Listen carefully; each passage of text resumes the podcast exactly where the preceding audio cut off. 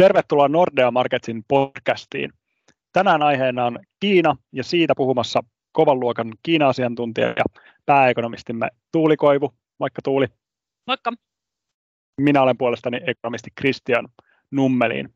Kiinasta on, on saatu nyt tuoreita PKT-lukuja. Tuuli, mikä oli vaikutelma Kiinan, Kiinan taloudesta tässä vaiheessa vuoden, vuoden alusta? No viralliset luvuthan oli odotettu aika paljonkin kovemmat, että vuosineljännestäsolla niin kasvu olisi ollut 1,3 prosenttia vuoden takaa, 4,8 prosenttia selvästi enemmän kuin odotettiin. Ja nyt täytyy tietenkin huomioida se, että nämä Kiinan PKT-luvut aina silloin tällöin on ehkä vähän jonkunnäköisen näpistelyn tai manipuloinninkin kohteena ja, ja ei nämä nyt ihan nämä PKT-luvut täsmää siihen kuvaan, jota paljon heikommat kuukausiindikaattorit Kiinasta kertoo. Eli ihan en, en kyllä päätäni pistäisi pölkylle, että näin kovaa se todellinen kasvu oli. Kiinan tälle vuodelle asettama kasvutavoite on noin 5,5 prosenttia ja kun on kyseessä tällainen tärkeä vuosi, puoluekokous lähestyy, niin silloin varmasti se virallinen kasvu vähän näytetään yläkanttiin, mutta lyhyen aikavälin näkymistä kun kysyit, niin totta kai ne on noin suhteessa Kiinan historiaan aika heikot. Pääsyy on tietenkin tämä omikro, joka nyt valtaa alaa. Helposti tarttuva virus on, on Kiinan viranomaisille kyllä vaikea vastus. Kiinasta on saatu lukea aika heikkoja uutisia jo pidemmän aikaa, eli jos muistellaan viime syksyä, niin oli kiinteistösektori ongelmat paljon pinnalla, yleinen regulaatio, lisääntyminen monellekin alalle, ja nyt tietysti tämä, tämä Omikron tähän vielä alkuvuoteen pahentanut tilannetta, mutta ei mitään romahdusta kuitenkaan nähty tai ei ole näköpiirissäkään. Ei ole, enkä sitä odota. Kyllä tässä varmasti niin kuin julkiselta sektorilta sekä rahaa että finanssipolitiikkaa tullaan elvyttämään ja pitämään se kasvu jonkunnäköisenä. Ja näitä tukipilareita Kiinan taloudessa kyllä on. Vaikka näihin nyt täytyy näihin tilastoihin tosiaan suhtautua vähän kyseen, kysymysmerkillä, niin, niin nämä tukipilarit oli nimenomaan siellä teollisuuden puolella. Vienti, kasvu on hidastunut, mutta kasvussa kuitenkin, ja investoinnit varsinkin aika nopeassa kasvussa teollisuuteen investoidaan, mutta sitten varmaan tästä elvytyspolitiikasta johtuen, niin nuo infrainvestoinnit on jälleen kerran nostanut päätään. Eli en missään nimessä puhu romahduksesta. Toki yksi sellainen iso huolenaihe on se, että miten kiinalainen kuluttaja tässä tilanteessa oikein jaksaa ja voi. Meillä on vähän huonosti tuota kuluttajien luottamusdataa Kiinasta, mutta kyllähän se on koko koronan jälkeisen ajan pysynyt aika heikkona ja nyt näyttää alkuvuonna edelleen heikentyneen varmaan osittain tämän omikron aallon seurauksena. Meillä on tiedossa se, että reaalitulojen kasvu on nyt aika hidasta ja erityisen huolestuttavaa kommunistisen puolueen johdolle on tietenkin se, että työttömyys nousi aika huomattavasti, että kun se tälle vuodelle asetettu työttömyystavoite jo 5,5 prosenttia, niin nyt siellä pystyy suoraan on tämä vuoden alku noustu sitten omikronin seurauksena jo 5,8 prosenttia. Se nousu ei ole ihan yhtä hurjaa kuin keväällä tai talvella 20, mutta on kyllä Kiinan niin kuin viime vuosiin nähden niin, niin aika huolestuttava kehitys. Ja kyllä varmasti niin kuin kulutuspuoli on tämän vuoden hyvin heikko. Et nythän siellä viralliset luvutkin jo kertoi siitä, että maaliskuun vähittäiskauppa supistui ja, ja uskoisin, että tästä keväästä tulee tosi hankala. Kaikki palvelut palvelualoja, niin kuin tällaisia kuluttajapalvelualoja, peilaavat indikaattorit, matkustaminen, hotellit, ravintolat, tämä vähittäiskauppa, kaikista niistä tulee tosi huolestuttavia, yleensä aika negatiivisia lukuja. Ja luulisin, jos ei tässä nyt ihmettä tapahdu ja nämä lockdownit jatkuu, niin kyllä toinen neljännes tulee olemaan huomattavasti heikompi. Näillä hetkellä sanoisin, että negatiivinen kasvuluku on ilman muuta ilmassa neljännesvuositasolla, mutta Kiinan tietäen, niin Tokkopan sellaista tulee ihan raportoimaan. Kiinassa on tietysti työttömyysdatahan on tunnetusti aika haastavaa, tulkitaan sitä heikosti saatavilla, joten se työttömyysasteen nousu varmasti voi olla isompikin, mitä, mitä indikaattorit osoittaa. Ilman muuta jo, että nämä työmarkkinamittarit, palkkadata, työttömyys, työllisyys, se on just nimenomaan, niin kuin sanoit, niin yksi niistä Kiinan heikoista lenkeistä. Miten tämä virallinen kasvutavoite on asetettu 5,5 prosenttia ja totutusti on erittäin todennäköistä, että se, se saavutetaan tyypillisesti alasuuntaan, ei ainakaan niistä juuri lainkaan poiketa. Jos mietitään sitä todellista kasvua tälle vuodelle, minkälainen se haarukka on, mihin Kiinan talous voisi päätyä. Pitkään totuttu, että se on jossain 6 prosentin tienoilla se, se kasvu, nyt virallinen tavoite vähän alle myös, mutta onko 4 prosentin kasvu, 5 prosentin kasvu, minkä tyyppinen olisi se, mihin tämä vuosi voisi päättyä? No kyllä mä vähän noin niin kuin tilastoihin pohjaten, niin olin ennen tätä omikronallon tuloa näin vahvasti mukaan kuvioon, niin ajatellut, että sellainen 4-5 prosentin kasvu olisi niin kuin mahdollinen. Nyt ilman muuta, jos tämä omikronaalto yhtäänkään pidempään jatkuu, nämä lockdownit laajenee, niin, niin kyllä varmasti voisi alkaa puhua jopa kolmosella alkavasta luvusta, mutta ehkä sellainen noin 4 prosenttia voisi tällä hetkellä olla realistinen. Mutta kyllä tähän omikroniin tosiaan niin, niin liittyy niin valtavasti epävarmuutta, että tuleeko tässä kesä, joka pelastaa vähän Kiinan, että jos se virus on taas tällainen kausiluonteinen ja helpottaa kesällä, vai mitä ihmettä Kiina onnistuu, tai Kiina, miten Kiina onnistuu näistä suluista pääsemään sitten muuten eroon. Totta kai siellä koko ajan yritetään rokottaa ihmisiä, ja keskustelu käy kuumana, että voisiko näistä tosi tiukoista koronarajoitteista luopua, mutta, mutta kyllä se niin kuin, tällä hetkellä näyttää se kuluttamisen puoli aika heikolta. Ja jotain kertoo tästä omikronin viheliäisyydestä kyllä se, että soittelin tuossa toissapäivänä viimeksi Sanghaihin. Siellä on yksi kaveri ollut 18.3. alkaen omalla asuinalueella tällaisessa asuinkorttelissa niin kuin suljettuna. Ja niin on ollut koko asuinkortteli. Ja tässä korttelissa ei ole ollut ainuttakaan virustapausta näiden mittausten, lukemattomien testausten aikana, kunnes viime viikolla, lähes kuukausi sen sulun alusta, kahdessa asunnossa yhteensä kolme tapausta. Ja mistä kummasta nyt sitten tähän suljettuunkin asuinkortteliin se virus on löytänyt tiensä monta viikkoa sen jälkeen, kun tämä lockdown alkoi.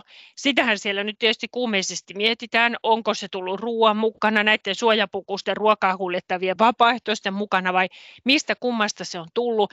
Mutta kertoo vain siitä, että miten epätoivosta se taistelu tätä virusta vastaan on, kun tällainen täydellinen lockdownkaan ei siihen näytä purevan. Eli, eli kyllä tämä niinku aika, aika toivotontakin tämä taistelu on, mutta silti jos mun pitää itse veikata, niin ottaen huomioon, että esimerkiksi Pekingin virusluvut on edelleen matalat, hyvin monessa muussa, suurimmassa osassa Kiinaa hyvin matalat, niin ei tästä nollatoleranssista tai dynaamisesta nollatoleranssista tulla vielä luopumaan ainakaan ennen syksyä, ehkä ei ainakaan ennen ensi kevättä.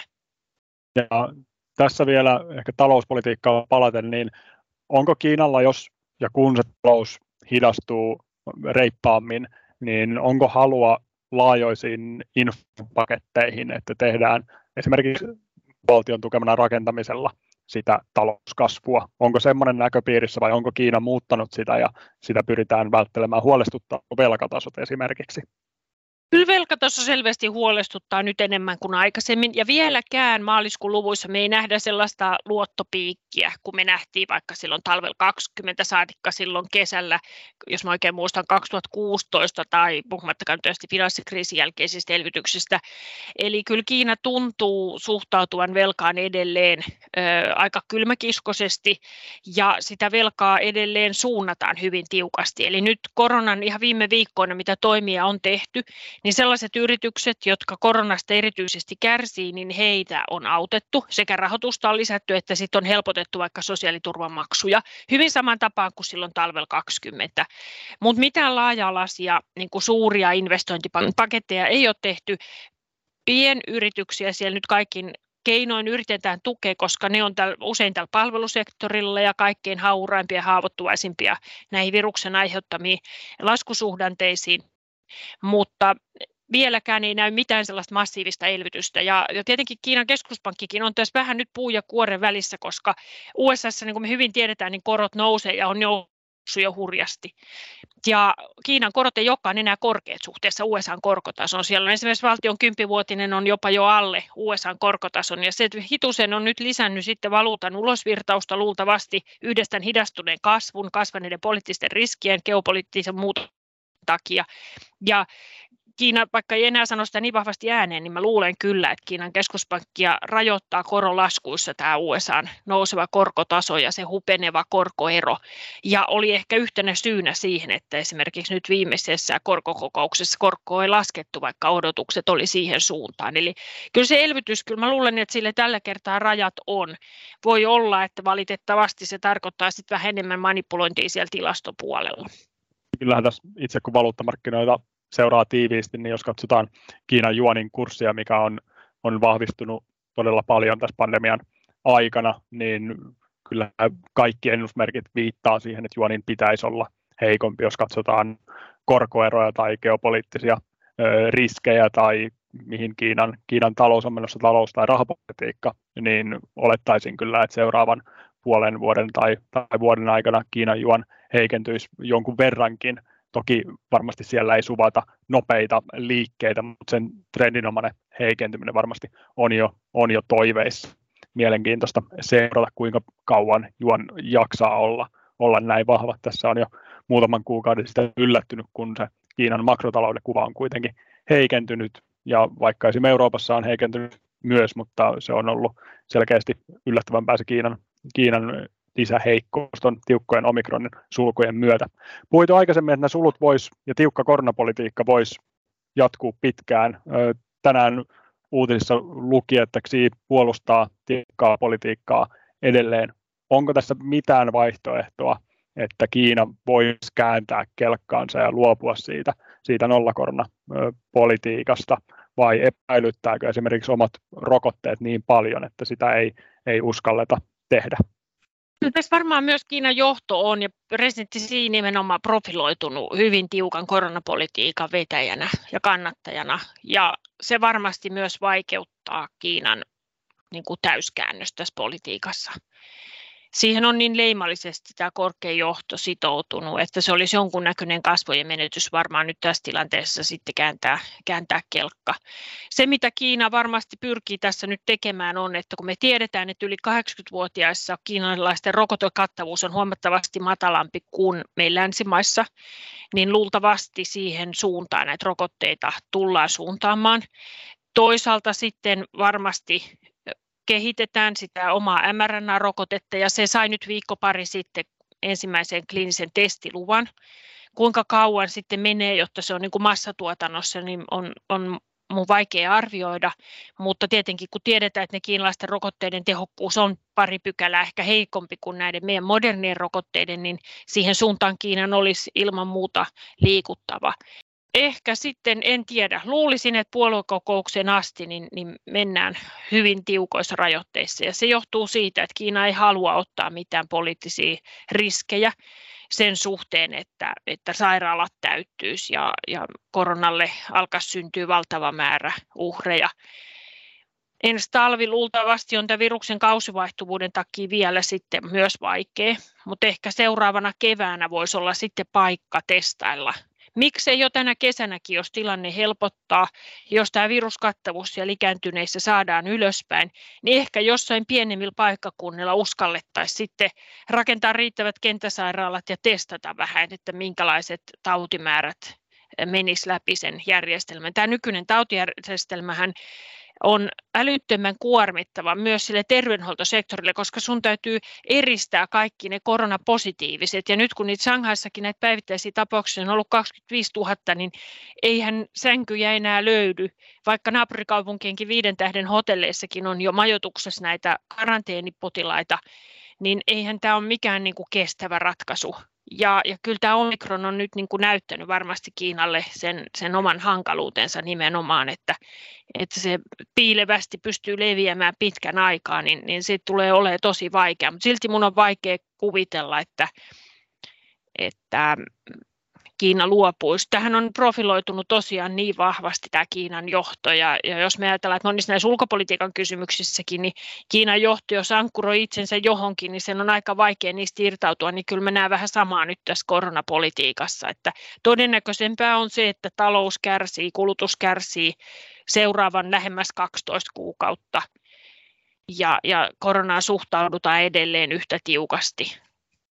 Samaan aikaan, kun länsimaat näyttää, että opitaan elämään viruksen kanssa ja rajoituksia poistaa, niin kun maailmantaloutta seuraa, niin hyvä pitää, pitää mielessä, että Kiinassa tilanne on, on edelleen täysin erilainen. Toinen asia tietysti, mikä Kiinassa on paljon kiinnostanut jo pidemmän aikaa, on se ö, regulaatio asuntomarkkinoilla ja myös teknologiasektorilla. Onko, mikä on asuntomarkkinoiden tilanne ja tämä regulaatiokehikon, onko sitä enemmän kiristetty vai ollaanko liikkumassa jo vähän toiseen suuntaan? Joo, No jos aloitetaan sieltä asuntomarkkinapuolelta, niin siellä on tietenkin huolestuttavia lukuja nyt alkuvuonna. Puhutaan me sitten hinnoista, rakennusaloituksista, kauppamääristä, niin kaikki on negatiivisella puolella. Ja, ja erityisen huolestuttavaa monen kiinteistöyrityksen kannalta on tietenkin se, että kun kauppamäärät on koronan takia tosi matalat, niin mistä nämä yritykset saa kassavirtaa riittävästi, kun samaan aikaan se bondin rahoitus esimerkiksi on, on pysynyt hyvin kalliina osalle yrityksistä, jopa kallistunut viime kuukausina. Ja tämä aiheuttaa ilman muuta huolta, vaikka missä vaiheessa me en ole uskonut, että siellä mitään systeemiriskiä päästetään sinne kiinteistösektorille syntymään, nimittäin se olisi, sekin olisi liian iso riski noin niin kuin kokonaisuuden näkökulmasta, niin pidän ihan mahdollisena, että tällaisia Evergrande-tyyppisiä ongelmayrityksiä siellä nyt sitten pulpahtaa tämän kassakriisin myötä äm, esiin. Kiina ei ole kokonaisuutena helpottanut kiinteistöyritysten rahoitusolosuhteita tai tu- lähtenyt tukemaan niitä muutenkaan tässä kevään aikana. Se, mitä Kiina on enemmänkin tehnyt, on, että kotitalouksien mahdollisuuksia ostaa asuntoja on parannettu ja helpotettu. On vähän tätä regulaatio sillä puolella kevennetty, äm, korkoja laskettu, helpotettu asuntolainojen hakuprosesseja, nopeutettu niitä ja noin poispäin. Ja nyt sellainen aika yleinen arvio on, että jos nyt tämä, tämä omikron kevään myötä vähän helpottaisi, että lockdowneja ei tulisi lisää, niin itse asiassa tässä vaikean talven aikana on syntynyt ehkä jopa vähän sellaista niin kuin padot, padonnutta kysyntää sinne asuntopuolelle, ja kunhan niitä asuntoja päästään taas katsomaan ja ostamaan, niin se myyntitilanne voisi parantua. Mutta kyllä varmasti se pitkän aikavälin trendi näyttää olevan se, että rakennusmäärät tulee pysyvästi jäämään jälkeen siltä aiemmalta kasvutrendiltä ja kerta kaikkiaan sen asunto- ja kiinteistösektorin rooliin siinä taloudessa halutaan vähentää. Se tulee syömään varmasti asuntojen hintakehitystä jonkun verran, se tulee varmasti vaikuttamaan kulutuksen kasvuun jonkun verran, mutta siihen on ehkä pikkuhiljaa sitten Kiinassa jo totuttukin. Eli vähän sellaista niin kuin jäitä poltellessa meininki ehkä siellä kiinteistösektorilla nyt sitten ainakin tämä kevät. Muuten regulaatio tänä vuonna vetää selvästi henkeä. Nämä heikentyneet kasvunäkymät on varmasti nyt pelotelleet vähän Kiinan johtoa ja ei ole uskallettu lähteä sellaisiin yksittäisiin suuriin päätöksiin, joita viime vuonna pahimpaan aikaan tuntui tulevan ihan liukuhihnalta joka viikko. Ja nyt tällainen regulaatioalto on selvästi rauhallisempaa ja sen puolesta puhuu myös nämä alkuvuoden dokumentit sieltä kansankongressista esimerkiksi työraportissa tälle vuodelle niin tätä presidentti Siin suurta lippulaivahanketta Common Prosperity, jota nyt voisi tulkita monella lailla. Onko se vallan keskittämistä Pekingiin, onko se jonkunnäköisen sosiaaliturvan sehän mä nyt en itse usko, mutta jonkunnäköisen sosiaaliturvaverkoston rakentamista tai onko se tuloerojen tasaamista. Mutta joka, taka, joka, joka tapauksessa viime vuonna tarkoitti paljon regulaatioa sinne liike-elämälle, miljardööreille ja erityisesti näille internetjäteille, niin sitä ei mainittu siellä work reportissa muistaakseni kuin kerran tai kaksi, eli, eli se rooli nyt ainakin hetkeksi on, on pienentynyt. Ja se mun mielestä kuvastaa sitä, että nämä siinä lainausmerkeissä uudistushankkeet on nyt pistetty jäihin, yritetään vakauttaa se talousympäristö, saada kasvusta nyt sen verran irti kuin ikinä saadaan tällä aika maltillisella elvytyksellä, jotta se siirtymä kohti sitä puoluekokousta olisi mahdollisimman tasainen ja vakaa. Eli tasapainoillaan sen kasvun ja regulaation välissä ja tehdään pieniä, pieniä täsmätoimia asuntomarkkinoilla, mutta silleen iso kuva ei ole merkittävästi muuttunut. Toinen, mikä länsimaihin myös tietysti kiinnostaa, kun euroalueella Yhdysvalloissa ja monissa muissa maissa kipuillaan hyvin korkean inflaation kanssa. Mikä on Kiinan rooli tässä? Luoko Kiina meille inflaatiota vai enemmänkin deflaatiopainetta? Ja onko Kiinassa itsessään inflaatiota tällä hetkellä? Joo, no Kiinan rooli on tässä kyllä muuttunut, että kun melkein kymmenen vuoden ajan, 2010-luku, niin Kiina toimii tosiaan deflaatio. Eli, eli firmat, vaikka Kiinassa koko ajan kustannustaso on noussut aika reipaastikin, palkat on noussut ja niin edelleen, niin firmat on pystynyt silti tuottavuusparannuksiin kompensoimaan näitä kustannusten nousuja. Ja esimerkiksi USA, joka julkaisee kuukausittain hintadataa kiinalaistuotteista, niin siellä näkyy selvä hidas, mutta kuitenkin laskeva trendi näissä kiinalaistuotteiden hinnoissa. Se on nyt kääntynyt ja mitä olen suomalaisten yritysten kanssa jutellut, niin ei kyse ole niinkään siitä, että Kiinassa nyt yhtäkkiä palkat nousis nopeammin kuin aikaisemmin tai muut kustannukset. Kyse on oikeastaan tästä globaalista raaka-aineiden, energian, logistiikkahintojen noususta, joka on nyt sitten mahdoton yrityksille kompensoida täysin tuottavuutta kasvattavalla ja, ja on vetänyt kiinalaistuotteidenkin hinnat sitten muutaman prosentin nousuun, ehkä jopa viiden prosentin nousuun USA-datasta päätellen. Eli Kiina ei enää tuo deflaatio tänne meille. Se trendi näyttää nyt taittuneen ja kääntyneen, mutta, mutta Toki nämä kustannukset on tosiaan Kiinassa noussut jo pitkään. Nyt siellä on enemmän mun mielestä nämä globaalit tekijät, jotka sitä inflaatio tuo. No Kiinan oma kotimainen inflaatio on tosi ihan käsittämättömän rauhallista niin kuin virallisissa luvuissa. Usein kiinalaiset sanoivat, että kyllä se todellinen inflaatio on kovempaa. No mahdoton, mahdoton tietenkin itse sanoa, mutta kyllä Kiinalla on paljon myös välineitä torjua tätä globaalia inflaatioaaltoa. Ähm, on hintakontrolleja. Toisin kuin meillä, niin energian hintoihin liittyy edelleen paljon rajoitteita rajoitteita. Näitä rajoitteita purettiin sieltä liike-elämän puolelta siitä energian hinnasta, jonka yritykset maksaa, mutta niitä on edelleen paljon kuluttajille ja se tietenkin hidastaa kuluttajahintainflaatioa. Ruoan hinnan inflaatio on tällä hetkellä Kiinassa aisoissa. Kiinahan on kohtuullisen omavarainen loppuus ruoantuotannossa, monessa elintarvikkeessa täysin omavarainen ja ehkä joku muistaa kuulia, että muutama vuosi sitten Kiinan sikatuotantoa kiusasi tämä afrikkalainen sikainfluenssa nyt, tai sikarutto, nyt se on mennyttä ja, ja elintarvikkeiden hintojen nousu on, on hyvin hidasta. Palveluhinnoissa hintaan, tai hintakehitys on hidasta ja se varmaan heijastelee tätä heikkoa kysyntätilannetta. Eli Kiinan kuluttajahinnathan nousee nyt reilu prosentti vuositasolla ja siellä ei ole oikeastaan juuri mitään jälkiä meidän kovasta inflaatiosta. Se, mikä Kiinassa vähän huolestuttaa, on se, että tuottajahinnat nousee kovasti. Kun materiaalin hinnat, energian hinnat sillä puolella nousee, niin tuottajahinnat nousee paljon nopeammin kuin ne lopputuotteiden hinnat. Jokuhan sen erotuksen maksaa ja kuinka paljon sitten yritysten voitot tulee tästä kärsimään, niin se, sen nyt sitten tämä vuosi näyttää, mutta se vähän huolestuttaa, että miten siellä moni yritys pysyy sitten pystyssä eurooppalaisen näkökulmasta Kiinasta ei ole, ei ole luvassa helpotusta, vaan nimenomaan katseet sinne globaaleihin tekijöihin syytä, syytä kiinnittää. Katsotaan ehkä loppuun vielä vähän isompaa kuvaa ja myös ulkopolitiikan puolta. Kiinahan on, on tapainoille ja on, on asettunut enemmän sinne Venäjän tueksi Venäjä ja hyökkäyksessä Ukrainaan. Tuleeko tämä muuttumaan? Onko Kiinasta itsessään Venäjän pelastajiksi vai tekeekö Kiina sen tutun, että poimii ne parhaat palat ja tekee ehkä strategisia investointeja, ostaa halpoja raaka-aineita, mutta ei sen, ei sen enempää, vai luodaanko tässä selkeitä yhteisklikkiä Kiinan Venäjän välille?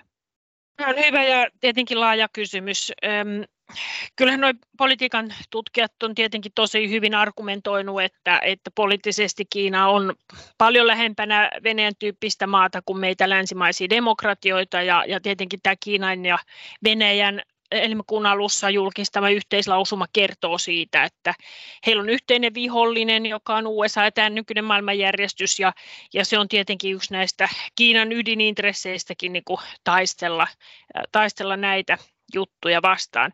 Mutta sitten samaan aikaan niin Kiinan totta kai taloussuhteet meihin Eurooppaan, mutta myös USAhan on tosi tiivit. Ja nyt kun se talouskehitys on heikoiskantimissa johtuen omikronista, kiinteistösektorista ja niin edelleen, niin mä itse olen ollut taipuvainen ajattelemaan, edelleen ajattelen, että Kiinan johto ei tänä vuonna ottaisi suuri riskejä lähtisi vahvemmin sinne Venäjän rinnalle, koska silloin se asettaisi sitten se alttiiksi tietenkin sitten mahdollisille sanktioille, suorille sanktioille, joilla voisi olla huomattava negatiivinen vaikutus Kiinan talouskasvuun. Jos Kiinan oma talous olisi kovastikin voimissaan, niin tilanne voisi olla toinen ja, ja pitkällä aikavälillä tietenkin aika moni politiikan tutkija ajattelee, että, että Kiinan niin kuin tulevat kannanotot ei, ei kauhean edullisia varmaan meille länsimaille tule olemaan, mutta ehkä nyt toivottavasti tämän vuoden ainakin niin Kiina tulee jatkamaan tätä tasapainoilevaa linjaa ja, ja sitä kautta ehkä hitusen vakauttamaan maailman taloutta. Nimittäin en mä ainakaan usko, että tuolla kohtuullisen optimistisilla maailmanmarkkinoilla kyllä on hinnoiteltu sisään juurikaan riskiä siitä, että tästä tulisi nyt tämän kriisin myötä merkittävä juopa Kiinan ja EUn tai Kiinan ja, ja USA välille. Mutta samaan aikaan täytyy tosiaan todeta se, että totta kai nämä suhteet esimerkiksi EU ja Kiinan välillä on heikentynyt. Ensimmäinen huhtikuuta oli pitkästä aikaa Kiina EU-huippukokous, virtuaalinen sellainen, ja jos nyt sitten lukee vaikkapa EUn kannanottoja tai, tai raportteja siitä, että miten se huippukokous meni, niin eihän niissä mitään positiivista oikeastaan ole niissä sisällöissä. Että ongelma ongelman päälle ja, ja varmasti pääaika käytettiin kiistelyyn tai puhutaan vähän niin kuin eri kielelläkin tästä Venäjän aloittamasta hyökkäyssodasta, ja, ja sen pidemmälle ei paljon sitten puheissa päästy. Eli kyllähän se kahtiajako siellä varmasti on, on tulossa ja taustalla, mutta niin kuin me ollaan havaittu, miten hankala meidän on repistellä eroa näistä Venäjän riippuvuuksista talouden osalta, niin kyllä mä sanon, että Kiinan osalta nämä riippuvuussuhteet on paljon monimutkaisemmat ja, ja sellaisesta niin kuin täydellisestä kahtiajaosta, niin totta kai se voi olla poliittinen päätös, että sellaisen joku joku päivä toteuttaa, mutta sen hinta tulee kyllä olemaan ihan eri mittaluokkaa, mitä me ollaan arvioitu näistä energiakielloista vaikka Venäjän ö, suhteen, minkälaiset vahingot ne tekisivät. Ja, ja sen takia en pidä kauhean realistisena, että tässä nyt nopeasti mitään siihen suuntaan oltaisiin liikkumassa. Mutta suhteet valitettavasti heikentyy ja siellä taustalla on tietenkin ihan erilaiset yhteiskuntajärjestelmät, erilaiset talousjärjestelmät, niin kyllä tässä on tietenkin paljon sovittamattomia ristiriitoja vähän, jos me katsotaan, miten Eurooppa on integroitunut Kiinaan taloudellisesti, niin se muistuttaa ehkä enemmän sitä, miten Venäjä on integroitunut länsimaihin kuin, kuin sitä, miten länsimaat on integroitunut. Esimerkiksi Venäjä se olisi todella, todella haasteellista, varsinkin jos sitä tehtäisiin lyhyellä aikavälillä. Että se vaatii pitkä, pitkäikäisiä strategisia päätöksiä, jos sitä halutaan pienentää. Venäjän ja Kiinan suhteissa on myös hyvä muistaa, että ne kaksi valtiota on epäileviä, myös epäileviä toisiaan kohtaan, ja sitä kautta ei varmasti semmoista todellista tiivistä yhteistyötä strategisillakaan aloilla oikeasti saada, saada aikaan, vaikka tieten, tietenkin heille yhteinen maailmankuva jossain määrin, määrin yhdistää. Joo, ja kyllä mä ajattelen näin, että just esimerkiksi energiahuollon kannalta, niin voi olla, että Kiina lisää öljyostoja vaikkapa Venäjältä nyt jonkun verran, mutta ei Kiina siinä ikinä tule heittäytymään yhden kortin varaan, eikä tosiaan, niin kuin mainitsit, niin sellaista luottoa ole, että kyllä se on Kiinalle ollut kauhean tärkeä kaikki nämä vuodet hajauttaa energiahuolto, ruokahuolto, raaka-ainehuolto, ja näin se tulee olemaan jatkossakin, että ei siellä varmasti yhden Venäjän kortin varaa kyllä uskalleta laskea. Venäjällä tämä tilanne tulee olemaan nihkeämpi, koska Venäjä silloin on sen yhden kortin varassa huomattavasti enemmän ja Kiina ei varmasti epäile, epäile käyttää sitä myös hyväksi. Ja ihan viimeisenä nopeana aiheena, jos vähän puhutaan tästä vuodesta, tämä on tärkeä vuosi Kiinassa, siellä on puoluekokous tulossa syksyllä. Mitä siltä pitäisi odottaa? Muuttaako se Kiinan taloudessa, politiikassa jotain? Joo, tämä on ehkä yksi tämän vuoden niin kuin avainkysymyksiä, mutta valitettavasti minulla ei ole kauheasti vastauksia. Siihen on ollut nyt kymmenen vuotta vallassa ja, ja Mä itse seurasin Kiinaa vähän huonosti just niinä vuosina, kun, kun Xi aloitti 2012 ja jouduin vähän jälkikäteenkin sitten käymään vielä läpi, että mitä silloin oikein siltä odotettiin. Ja aika moni ekonomisti odotti, että uudistukset jatkuu ja saa jopa uutta pontta ja Xi lähtee viemään Kiinaa niin kuin markkinatalouden suuntaan pontevammin, mitä oli nähty siinä ehkä edeltävänä viitenä vuotena finanssikriisin jälkeen. Ja nythän me ollaan opittu, että suunta olikin oikeasti ihan toinen. Ja kyllä mun täytyy myöntää, että ihan yhtä niin kuin kääntämätön kortti tai tuntematon kortti on nyt sitten, että mitä sen puoluekokouksen jälkeen tapahtuu. Siihen asti ajatellaan yleisesti, että vakaus on kaiken A ja O. Minkälaisen puheen siitä tulee pitämään sitten jo loka-marraskuussa, niin se voi olla hyvinkin suuri suunnanmuutos. Jotain uskoa luo tietenkin se, että viimeaikaiset kirjoitukset puhuu kuitenkin markkinauudistusten puolesta, kehuu niitä, ja, ja se voisi tukea sitä, että Kiina ei lähtisi ihan kamalasti minkäännäköisen sosialismin suuntaan, mutta totta kai meillä on niitäkin arvioita olemassa, jotka ajattelee, että, että Kiinassa keskushallinnon puolueen kontrolli tulee jatkumaan valtavasti ja yhteistyö esimerkiksi länsimaisten yritysten kanssa tehdään yhä hankalammaksi ja hankalammaksi, mutta en uskalla kyllä itse ottaa tästä vahvaa kantaa. Luottaisin siihen, että lähiajan näkymät on kuitenkin kohtuullisen rauhalliset, mutta syksyllä tosiaan näitä puheita täytyy tietenkin lukea taas rivien välistä ja, ja niiden sisältä ja yrittää ymmärtää, että mitä ihmettä siis sitten seuraavilta jaksoilta haluaa erittäin mielenkiintoiset ajat Kiinan taloudessa. Seurataan tietysti suurella tarkkuudella, miten koronarajoituksien käy, paljonko ne tulee leikkaamaan kasvua ja saapuuko omikron jossain isossa mittakaavassa myös, myös Pekingin tässä tulevina viikkoina ja kuukausina vai pelastaako kesä Kiinan koronatilanteen ja millä mielin matkataan sitten kohti, kohti puoluekokousta syksyllä. Kiitos oikein paljon kaikille kuuntelijoille ja palaamme jälleen Kiinan pariin myöhemmin tänä vuonna. Moi moi!